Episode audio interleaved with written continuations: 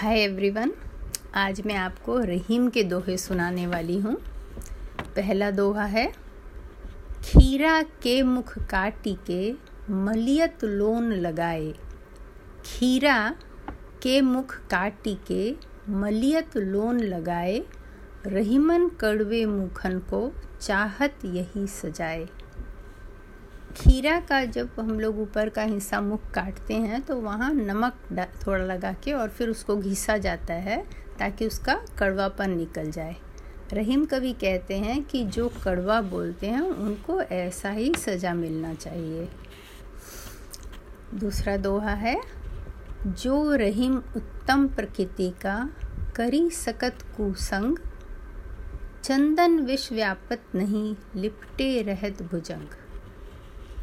रहीम कवि कहते हैं, जो उत्तम प्रवृत्ति के व्यक्ति हैं, जो सज्जन पुरुष हैं, वो कुसंग, वो खराब संगति कर सकते हैं, क्योंकि उसका उनके ऊपर कोई असर नहीं पड़ता है।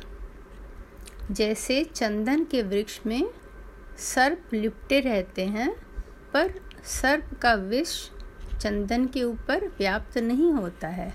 उसी तरह सज्जन व्यक्तियों पर कुसंग का कोई खराब असर नहीं हो पाता।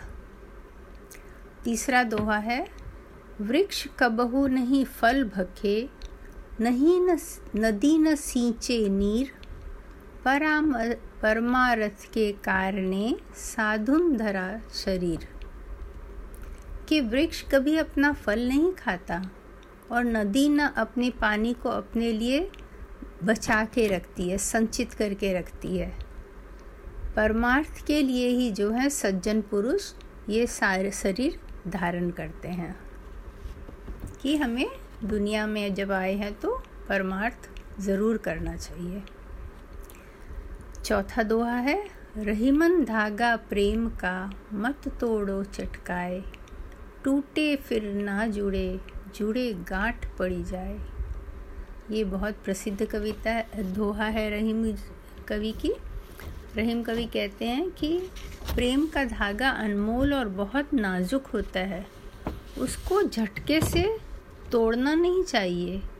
किसी भी बात में अहंकार, क्रोध, किसी भी बात से उसे झटक के तोड़ना नहीं चाहिए, क्योंकि टूटने के बाद उसे फिर जोड़ा नहीं जा सकता और अगर जोड़ भी लिया गया तो उसमें गांठ पड़ जाती है। वो फिर वैसा प्रेम का रिश्ता नहीं रहता है। बहुत ही सुंदर दुआ है। अपने जितने भी मित्र हैं, जो भी रिश्ते में हैं, जिनसे आप प्रेम करते हैं, उनसे हमेशा रिश्ता बनाए रखें। उसको कभी न टूटने दें। पांचवा दोहा है, रहीमन देखी बड़ेन को लहू न दीजिए त्याग। रहीमन देखी बड़ेन को लघु न दीजिए त्याग। जहाँ काम आवे सुई, कहा करे तलवार। रहीम कवि कहते हैं कि बड़े को देखकर छोटों का त्याग न कर दो। जहाँ सुई की ज़रूरत है, वहाँ तलवार क्या करेगा? रहीम कवि बता रहे हैं कि हर चीज़ का अपना महत्व होता है। वैसे ही हर व्यक्ति का भी अपना महत्व होता है। किसी को देख के और किसी को छोड़ नहीं देना चाहिए। बहुत सुंदर दोहा है। एक अच्छी हमें दर्शन की इसमें सीख मिलती है।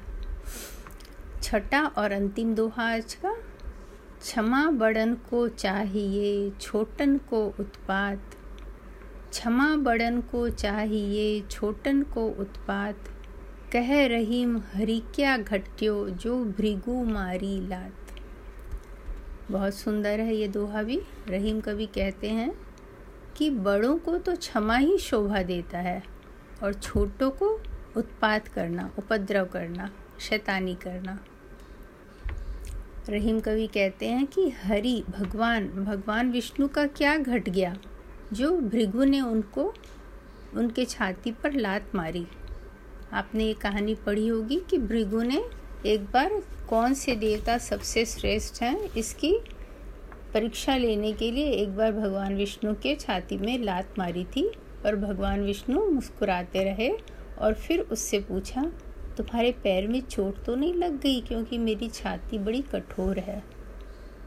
और उसके बाद भृगु बहुत शर्मिंदा हो गए, पर उन्होंने इस बात को मान लिया कि सबसे ज़्यादा श्रेष्ठ भगवान विष्णु ही है, क्योंकि उन्हें क्रोध नहीं आया। तो बड़ों को क्षमा ही शोभा देता है। हमें इस बात का ध्यान रखना चाहिए। आज के लिए इतना ही। Bye bye